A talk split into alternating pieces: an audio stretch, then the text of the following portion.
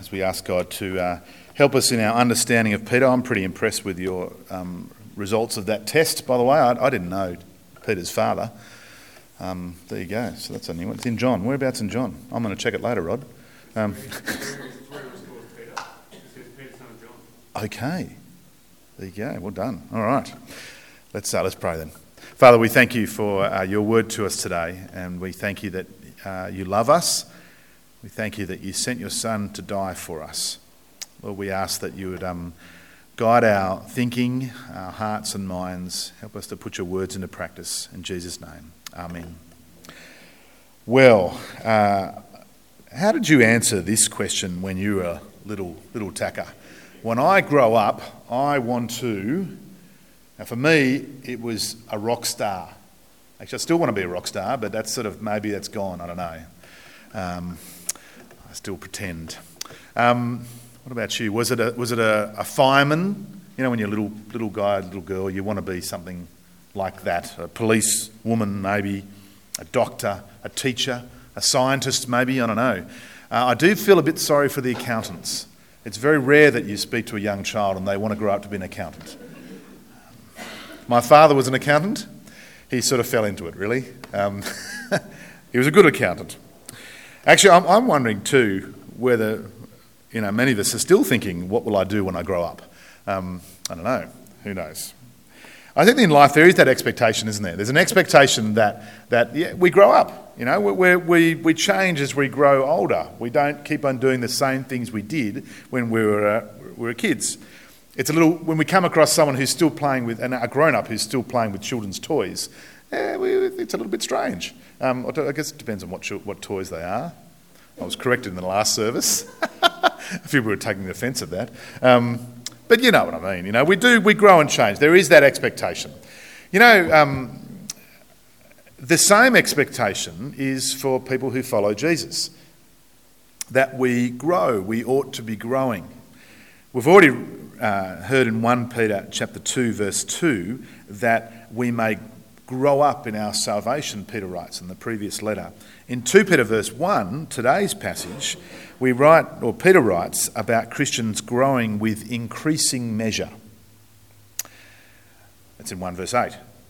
Growing with increasing measure, really, in our trust in Jesus, in, in our most precious faith, we read in 1 verse 1. Great words, aren't they? And the growth ought to be something that we notice and that others notice. So, challenging question for us all. Are you growing in your faith in trust in Jesus? And if not, why not? Why are you not growing? We're going to try to explore that a bit today and think about our growth in our trust in Jesus and living that out. Uh, and maybe why not? Because it's actually a non negotiable. If you're a follower of Jesus, we ought to be growing in our trust in Him, uh, even when we struggle even when it's hard, we ought to be growing. So today, as we hear God's word spoken to us through apostles and prophets, as God's Spirit carried them along, uh, let's see that we indeed have everything we need for growth. Let's see too. Let's examine the qualities of growth. We'll get to that. Uh, that's uh, at least the Peter, what Peter's mentions is the, the qualities of growth, and let's know the means of growth. So, if you've got your outline, there's sort of our three headings, really. Um, let's think first of all about these, first, these verses in 3 and 4 everything we need. If you're a parent of teenagers, a few of you here, you've, you've had this conversation, I know you have. Have you got everything you need? Have you got your shoes, your socks, your undies, your swimmers, your towel, uh, your sun cream, your boots, your shorts. I don't know, I'm just making a list up here. Money, there's one. Have you got your phone? Do I need a, do I need a checklist? Do you have that sort of conversation? Um, I have that sort of conversation with at least two of our children. Um, one of them doesn't care. Um, uh, if, if, I said, mm, if he or she forgets, you can work it out. Um, that's okay, that's their personalities. But you've had that conversation.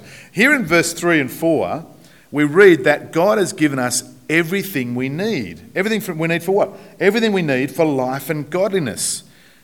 Everything we need for growth. To keep going as a Christian, to grow as a Christian. Let's read verse 3. His divine power, God's power, has given us everything we need for life and godliness through our knowledge of Him, who called us by His own glory and goodness. So we know that God has not only provided for us in His Son's death and resurrection, calling us to Himself. If you're a follower of Jesus, that's what God has done. But here we read that God has provided everything else for life and godliness. He continues to give us everything we need for us to be the people God made us to be to live a godly life. What a gift that is. Think about for a minute. We don't have to go searching for anything else. We don't need anything to add anything else on.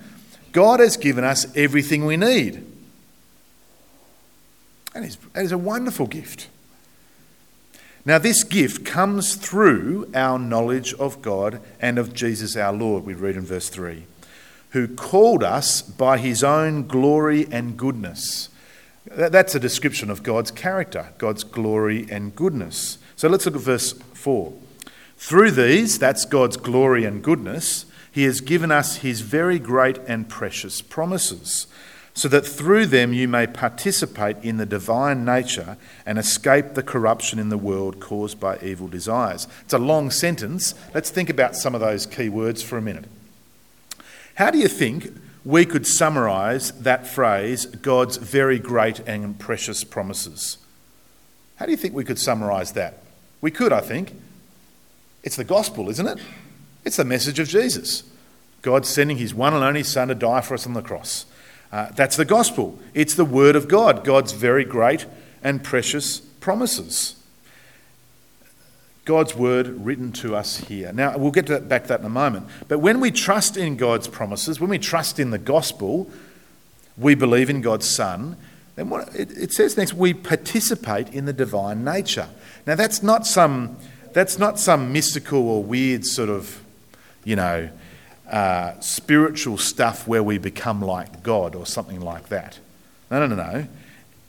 Peter's picking up on a phrase that many of his readers would have understood. That the phrase is probably used in pagan temple worship, where uh, people worship some sort of god and they would participate in the divine nature at that temple, as they think they're doing that. Peter's redefining that phrase. And so, what, what it actually means is explained in the next verse, in the end of verse 4 escape the corruption in the world caused by evil desires. So when we participate in the divine nature, we're participating in God's nature, godliness, you see? Uh, a godly nature, one that escapes the corruption of the world. That's, that's being Christ like, we could say. It's being like Jesus. We are escaping the corruption of the world caused by sin. I guess you could say we're growing in our faith. Now, in verse 5, there's a little phrase there that we've got to pick up on. For this reason. What does he mean? That is because of all that God has done and is doing in you, what we've just read in verse 3 and 4, for this reason, make every effort to add to your faith. Now, there's an appropriate response when someone gives you a precious gift, isn't there? If someone gives you a gift, there's, there's an appropriate response there. Now, if you're very close to that person, you might jump on them and give them a big hug and say, Oh, thank you so much. That's wonderful, unreal, love it. You know, maybe if you're, maybe relationally, if they're a bit further away, then, uh, well, you might write them a card to say thank you for that gift.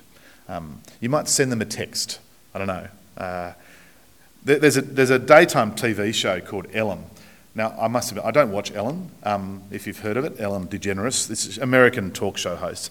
But what she does, and there's a couple of YouTube clips of, of these responses, what she does, she gives a gift to everyone in her studio audience.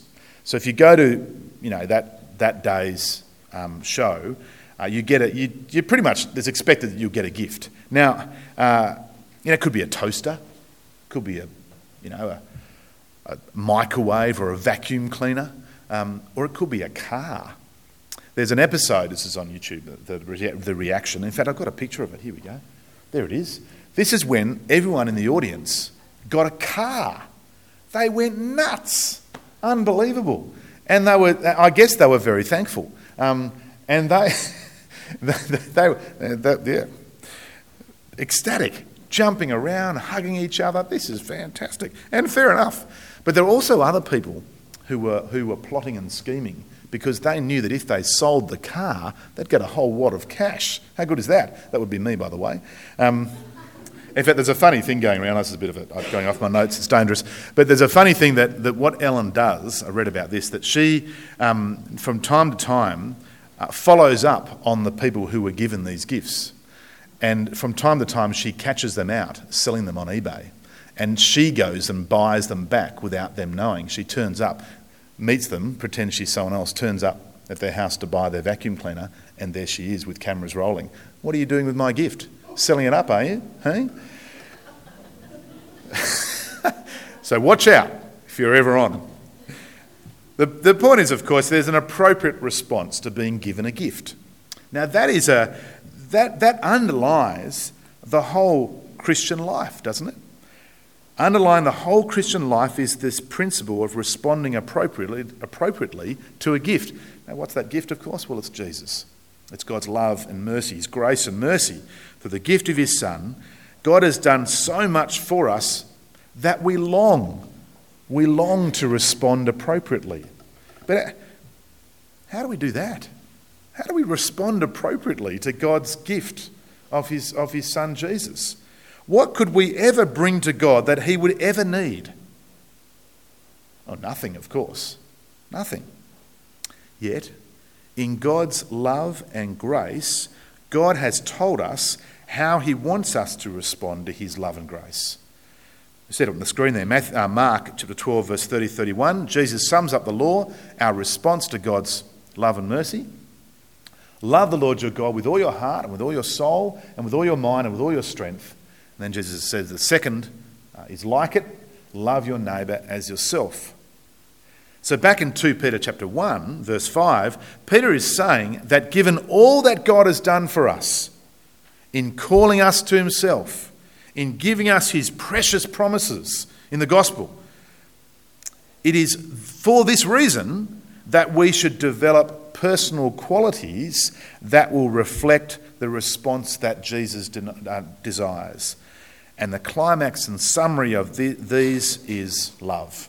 That's the last word on Peter's list in verse 7. So, let's spend some time thinking about these growth qualities. They're up on the screen there, but before we go through each of them, let's make a few little points. Uh, we had a great youth event on, um, on Friday night. Uh, we joined a whole bunch of other youth ministries down the coast um, for a a, big combined youth meeting, um, and it was great fun. There was probably about seven, eight hundred people there, uh, different youth groups and so on. The speaker did a great job. Um, he was interviewed at the start, and he was asked, "What's the hardest thing about following Jesus?"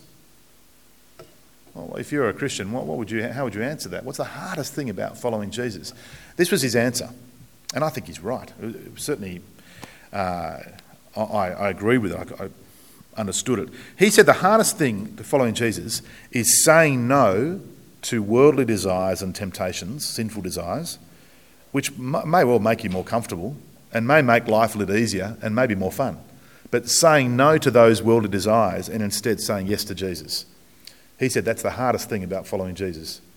I agreed, actually. I think, I think he's right. That is, that is really hard, isn't it? In fact, it takes effort. It takes effort to follow Jesus. And Peter talks a lot about that effort to follow Jesus. It's a common theme. Uh, it's the same word, and if you look at 1 verse 10, if you've got your Bibles open there, it's translated eager in our, um, in our NIVs, our church Bibles. Therefore, my brothers and sisters, make every effort or be all the more eager to confirm your calling election. For if you do these things, you'll never fail, and you'll receive a rich welcome into the eternal kingdom of our Lord and Saviour Jesus Christ. I want to jump around a couple of verses around here, verses 8 and 9. See, verse 8 says, making and making the effort will mean growing and being effective and productive followers of Jesus as we learn increasingly how to live for Him, uh, being moulded and shaped to be more like Jesus, demonstrating increasing measure as we follow these qualities in verse 7. Now, in verse 9, things get a little well, they get pretty serious here. In verse 9, he says, What about if we don't make the effort? He, he says we need to make the effort, God says. Uh, not making the effort in these things is described as forgetting. Have a look at it. Verse 9 uh, forgetting that you've been cleansed from past sins. I guess we could say forgetting the gospel, forgetting God's precious, very great and precious promises. In fact, he goes on to say uh, that it's, it's this person is nearsighted or um, short sighted and blind. That is, when we forget God's gospel, when we forget God's very great and precious promises, when we forget that we've been cleansed from our past sins, His forgiveness, it's like we're short sighted. We only just see what's in front of us. That's what He means. We're not seeing the road ahead. We're not even looking toward the road ahead. We're not looking to change. We're not looking to go forward. We're not seeing beyond today. We're not looking to growth at all. We're just here now and we're forgetting what God's done for us in the past so that we can become more and more like Jesus. There's no sense of the road ahead, no sense of becoming more like Jesus. Looking forward to what's ahead is missing. It's a spiritual blindness. And Peter writes here that we ought to make every effort to avoid it. Every effort. Now, we're going to get to this list in a minute, I promise, in verse 7. Uh, but before we do, let's, let's remind ourselves of something, just in case we're thinking that it's all up to me, I can't do it. Oh, it's so hard.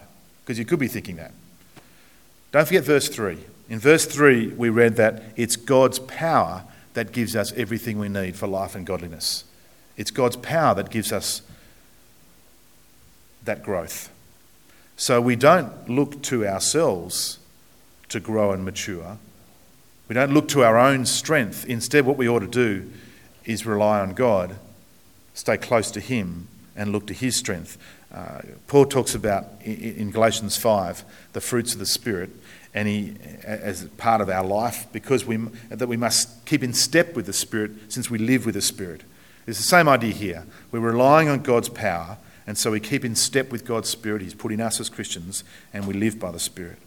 So the Christian life of response to Christ means that we live by the Spirit, moving forward with the divine power He's given us, seeking to be the people that God's called us to be, making every effort to confirm our calling and election. We're to become what we are in Christ. So there's great comfort there. Depend on Jesus, be close to Him, and by God's power, you'll grow in your faith. I could stop there, I suppose, couldn't I? That'd be a good way to stop. Um, but let's look at this list. We won't, we won't go through too quickly, but uh, to, we, we, we, will go through quickly, I should say. So, uh, it's back to verse 7. What are these qualities that Peter mentions? It's not an exhaustive list. He just, and some of them are repetitive, and some of them sum up, sum up some other things too. So the first one, the first one is goodness. Uh, remember, this was an attribute of God right at the start and of Jesus. As we grow to be more like Jesus, we live lives that are morally upright. I think that's part of what goodness is. Our goodness means we stand out from the crowd. Knowledge is the next one. So, what we add to our faith, goodness, we add to goodness, knowledge. What's this knowledge? Well, knowledge is, is a mind that's developing and discerning. One that sees what is good and honours God and acts on it. That's what discernment is, isn't it? something we ought to pray for regularly. We could look at the other way. It's, it's discernment is also one a mind that, that recognizes and sees bad stuff and evil and avoids it. That's what discernment is. It's wisdom. We ought to pray for it and ask God to give it to us. Uh, it shows growth, it shows our faith in Jesus, it's, it's real knowledge. What we add to knowledge we, is self control. Now, I think Peter adds this in because I guess a little like knowledge, self control is something these false teachers he warns about do not have. Now, a big theme in 2 Peter is false teaching.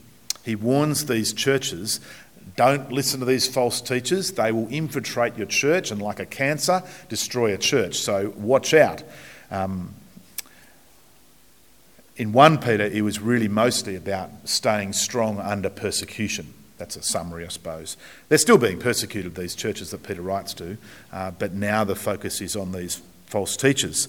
So he says, well, these false teachers, they show no self control at all. Uh, Whereas if you're a follower of Jesus, you've got to show self control. These false teachers, look at 2 verse 2, they follow shameful ways and are greedy. These uh, false teachers are slaves of depravity. They, they're following their own evil desires. In 3 verse 3. So self control means you're, you're saying no because Jesus is boss. That's what self control is, isn't it? He created you, He knows what's best for you. You trust Him. It might clash with culture, but you trust Jesus over culture. He's the one, he's the one who can give you life to the full. So we trust Him. That means Christians say no to drinking and drinking too much alcohol and, and getting high uh, because it affects our self control. We resist sex outside of marriage because we know that marriage is the best place for sex. That's what the Bible says. Uh, to be self controlled is to hold your tongue. Um, to be self controlled is yeah, it's to hold your tongue and not just tell it like it is. You know, that phrase that gets thrown around a lot these days. Um, it's, it's what many, many people are proud of. Oh, she just tells it like it is. In other words, she's rude, or he's rude. He offends people. But that's okay because she tells it like it is. No, no, that's not the way of Jesus. No, we're self controlled because our words matter and we want to love. Perseverance, that gets added on as well. Um, we remain faithful even when it's tough. Even when we go through difficult things, we keep going, withstanding temptation and continuing on so that we don't fall. We've got to work on that. And that's an effort too, isn't it? Peter's right. Uh, it's getting to the end of the race that matters most. These words in 2 Peter we think are Peter's last words. They're his dying words. Uh, we read before, um, Jackson read it before from 2 Samuel, David's last words. Here's Peter's last words. We can see them there in verses. I have a look at verse um, 13. I think it's right to refresh your memory as long as I live in this tent of this body, because I know that I will soon put it aside, as our Lord Jesus Christ has made clear to me. And I'll make every effort to see uh, that after my departure, you will always be able to remember these things. It's interesting, his dying words are not remember me, but they're remember Jesus. Is that? He wants them to remember these things. Nothing about himself. Remember Jesus. They're his dying words. In other words, keep going, keep remembering Jesus, persevere. Uh, you know, you read about people who do those marathon events, marathon swims or running a marathon. It's getting to the end that matters, isn't it? You hear about people swimming the English Channel. In fact, there's a great story um, uh, of, Curly, you might know the actual name of this guy. Who's the guy who, who swam around the UK? What was his name? You follow me on Instagram? Of course you do. Um, but it, what an amazing feat. I can't, we can't remember his name, but, but um, it, it, Ross Edgley, there you go. Incredible. Uh, and the things he went through are very similar to people who cross the English Channel as well, although it's a lot, lot longer. Um, but they go through all sorts of trials. They've got to cope with jellyfish, they've got to cope with waves and tides and currents and, and weather and all the rest of it. All sorts of things to get to the end. But what matters is they get to the end. Uh, that's perseverance, isn't it?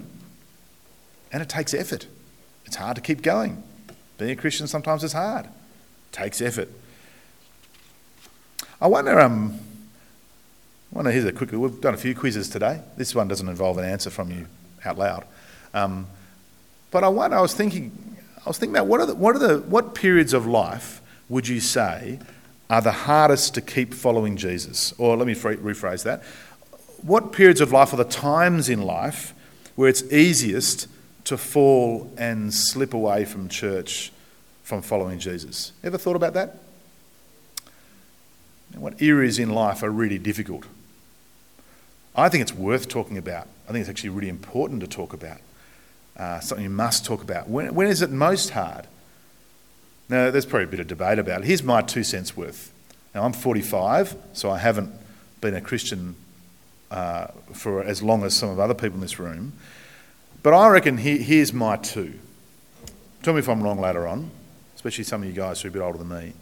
But I think leaving school is one of those times when you become a young adult. Uh, all of a sudden, and parents, we didn't know this, all of a sudden, grandparents as well, there's freedom and temptation to do whatever you want to do. Really, it's at your fingertips. It's very easy. Most young Christians, if they're going to stop following Jesus, they stop following Jesus at that age. That's the age. Now, that's something we talk about a lot in our youth ministry as well, because we want to prepare them for that age. I reckon that's one of them, leaving school, being a young adult. Uh, the other one, I think, now I might be wrong, and I'm okay to talk about it because there's no real correct answer here. But the other one surely is young families. Now, as I look around the room, most of our young families aren't here today. Um, now, no, that's no judgment, by the way, it just happens to be. Sometimes things happen, and that's okay. But when you're a young family, young kids, uh, and we, we ought to, if, if you've moved past this period in life, this is a period in life where you've got to encourage those young families. You've got to really pray for them and help them as best you can. Um, look after them, encourage them. But when you're a young family, you're tired. You know, you're, you're, you're, you're really busy um, and, and you're tired. And, and you're exhausted and you're tired. Um, remember, some of you? You are. Um, and it's just so much easier to not bother, you know, to not make the effort. Church becomes once every two weeks, then it's once a month, and slowly but surely it's just easier not to come at all. Uh, getting out during the week for a small group, for a community group Bible study, well, it's hard. It takes coordination with dinner. Who's going to look after the kids? You know, you've got all these questions to go through. It means less sleep because we're tired. Anyway, just stop that. Um, still getting over it. Um, friends, I want to make a promise to you. Uh, I think this is something I can do this. Being, if you're in a young family, being a young family won't last forever. This is something we need to remind our young families of. It won't last forever. It won't be like this forever. They do eventually sleep through the night. Um, but your decisions now as parents will have lasting consequences, eternal consequences. So I want to say you don't become a statistic in Graham's most dangerous periods of life for Christians list. um, being like so many young families before you who do slip away, we've got to look after our young families. Uh, I want to say to those young families persevere with Jesus, persevere with, with church, growing in Jesus during this time. And then, as we read before, you can look forward to a rich welcome into God's kingdom, which will last forever. Well, let's, let's go back to this list. Uh, I think we're up to godliness. There we go. It's one of those all embracing um, virtues, and uh, we've talked about it a bit last week and this week as well. Next one's brotherly kindness. You remember that from last week. This picks up from where we were in 1 Peter 3, verse 8. Peter says to these churches, Love as brothers. In other words, he's saying love as a family, leaving, learning to love the Christian community, whoever walks in those doors, we said. It's a vital part of Christian growth. We don't pick and choose God's church, God chooses his church. We just love the people who come through the door. And finally, love. Well, that binds them all together, the Apostle Paul says. Uh, it's the ultimate mark of a Christian who's growing. We love more and more.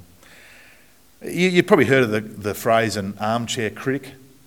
Uh, an armchair critic, it's usually in relation to sport, but not always. It can be lots of other things as well.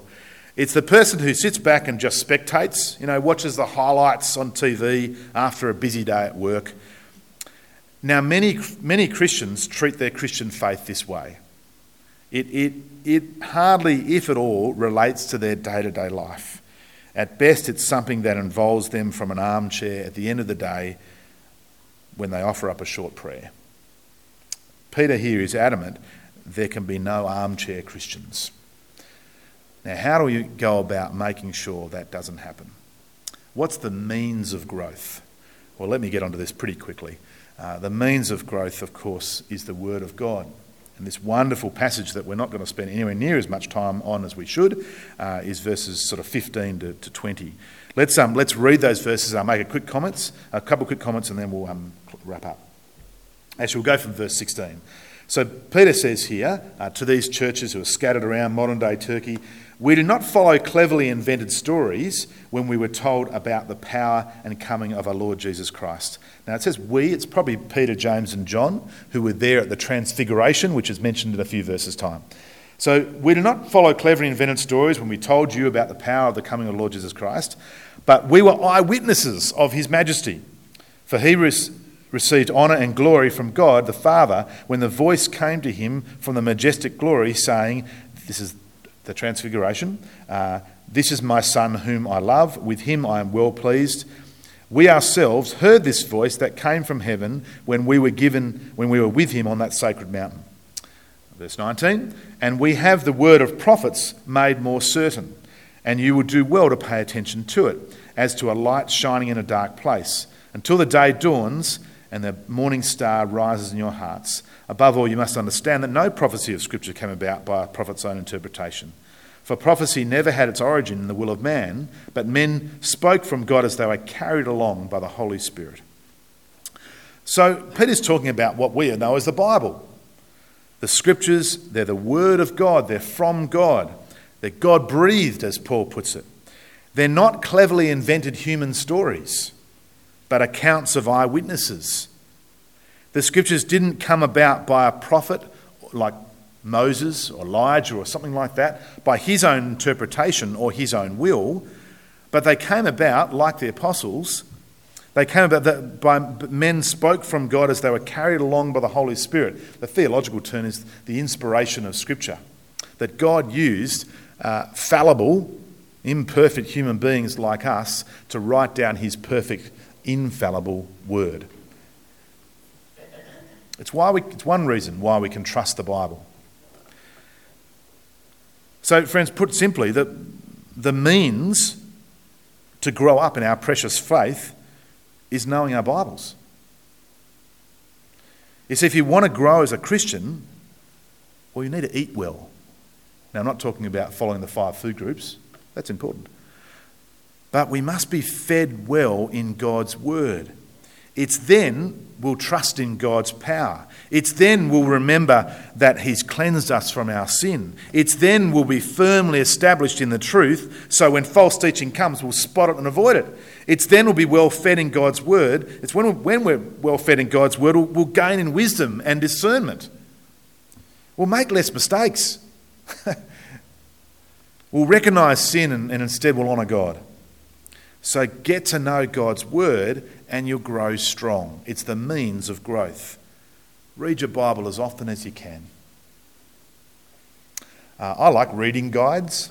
If you're, if you're wondering where to start and how to do it, well, uh, reading guides are really good. Um, so Matthias Media, that's the publication, Christian public, publishing, um, publishing company, got it?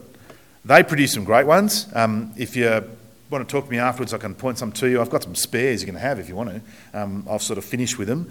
Uh, Scripture Union do really good little reading notes. I know a number of our, our people here use those. Um, read with a friend. Read with a friend. Say, let's read Philippians this week or whatever, and we'll have coffee at the end of the week and we'll chat about it together. That sounds like a great plan, doesn't it? Um, I would say don't try too much. Uh, don't eat too much too quickly because you get indigestion. Um, but you know, I mean, we, we, don't, don't start at Leviticus and read it all in one day and, and think you'll be fine.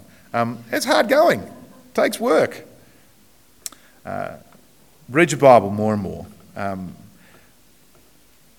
taste and see that the Lord is good, Psalm 34 says. What about committing to a small group, committing to a community group? I know it's hard to do that, we're busy people. Um, they're the heart of our pastoral care, community, and, and discipleship. It's where we spur one on towards to be more like Jesus. So, so if you're not in a small group, a community group, sign up for one. Use the comment card. Let us know you want to be in one, and we'll put you in one. Um, and not only should we commit to those smaller gatherings, but of course we've got to commit to this one too, because this is where we're fed. This is where we get to love and serve one another. It's the heart of those things. I want to say make the most of sermons. Do that as best you can. I'm a fan of writing notes down. I know some of you aren't, and that's okay. Um, but do your best to, to listen and remember. Uh, have your Bible open. That's always important to do. Lately, um, I've been uh, learning a fair bit about roses. And uh, Ian and Sandra Wallace have been helping me greatly with this. In fact, they've just been, they've been doing it and I've been watching them, but that's okay. Um, I know that if, if I want them to grow strong and healthy, a couple of things I now know need to happen with my roses. I've got two down the front there and there's some out the back, but I ignore them. Um, so now I'm not really a green thumb, I'm, but my thumb has got dirty sometimes. Does that help? I'm told, the first thing, that you need to prune roses and that reduces disease. Second, it gets more light in because they like light. Who doesn't like light? Um, and it encourages circulation. I've got no idea what that means. Not at all. But I'm told that's what has to happen. Ian and Sandra tell me. So they come and prune my roses. And the roses grow better because of it.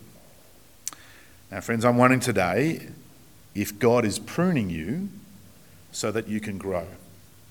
He's cutting off the rubbish you can discard and leave behind so that you can grow. That's the first thing. But you also need to fertilise. So, Ian and Sandra gave me this, this wonderful bag of rose fertiliser. It smelled horrific, and the dog loved it. Ooh, this is delicious. Um, never let dogs lick you, you know, what they've been eating. And actually, the chickens liked it too, for that matter. But I believe some of it, I believe some of it was left behind, and the roses did enjoy it. The fertiliser is the feed they need, and so they grew. Now, I pray today, and we'll pray in a minute, that you too will be well fed by God's word. That you've heard the word of God, and now using the words of Jesus, we, we put those words into practice and we grow because of it. How about I pray and ask God to uh, help us to grow in our precious faith? Let's pray. Let's pray. Father, we, uh, we thank you for uh, the very great and precious promises you've given us in the gospel. Lord, we thank you uh, for your word today. We pray that we would hear it, that we'd put it into practice. Lord, if pruning was needed today, we pray that you would prune us so that we can grow. We pray, Lord, that you would continue to feed us in your word, that we can remain strong and healthy, continue to grow, and become more like your Son, Jesus. Amen. We're going to sing in a moment, uh, but um,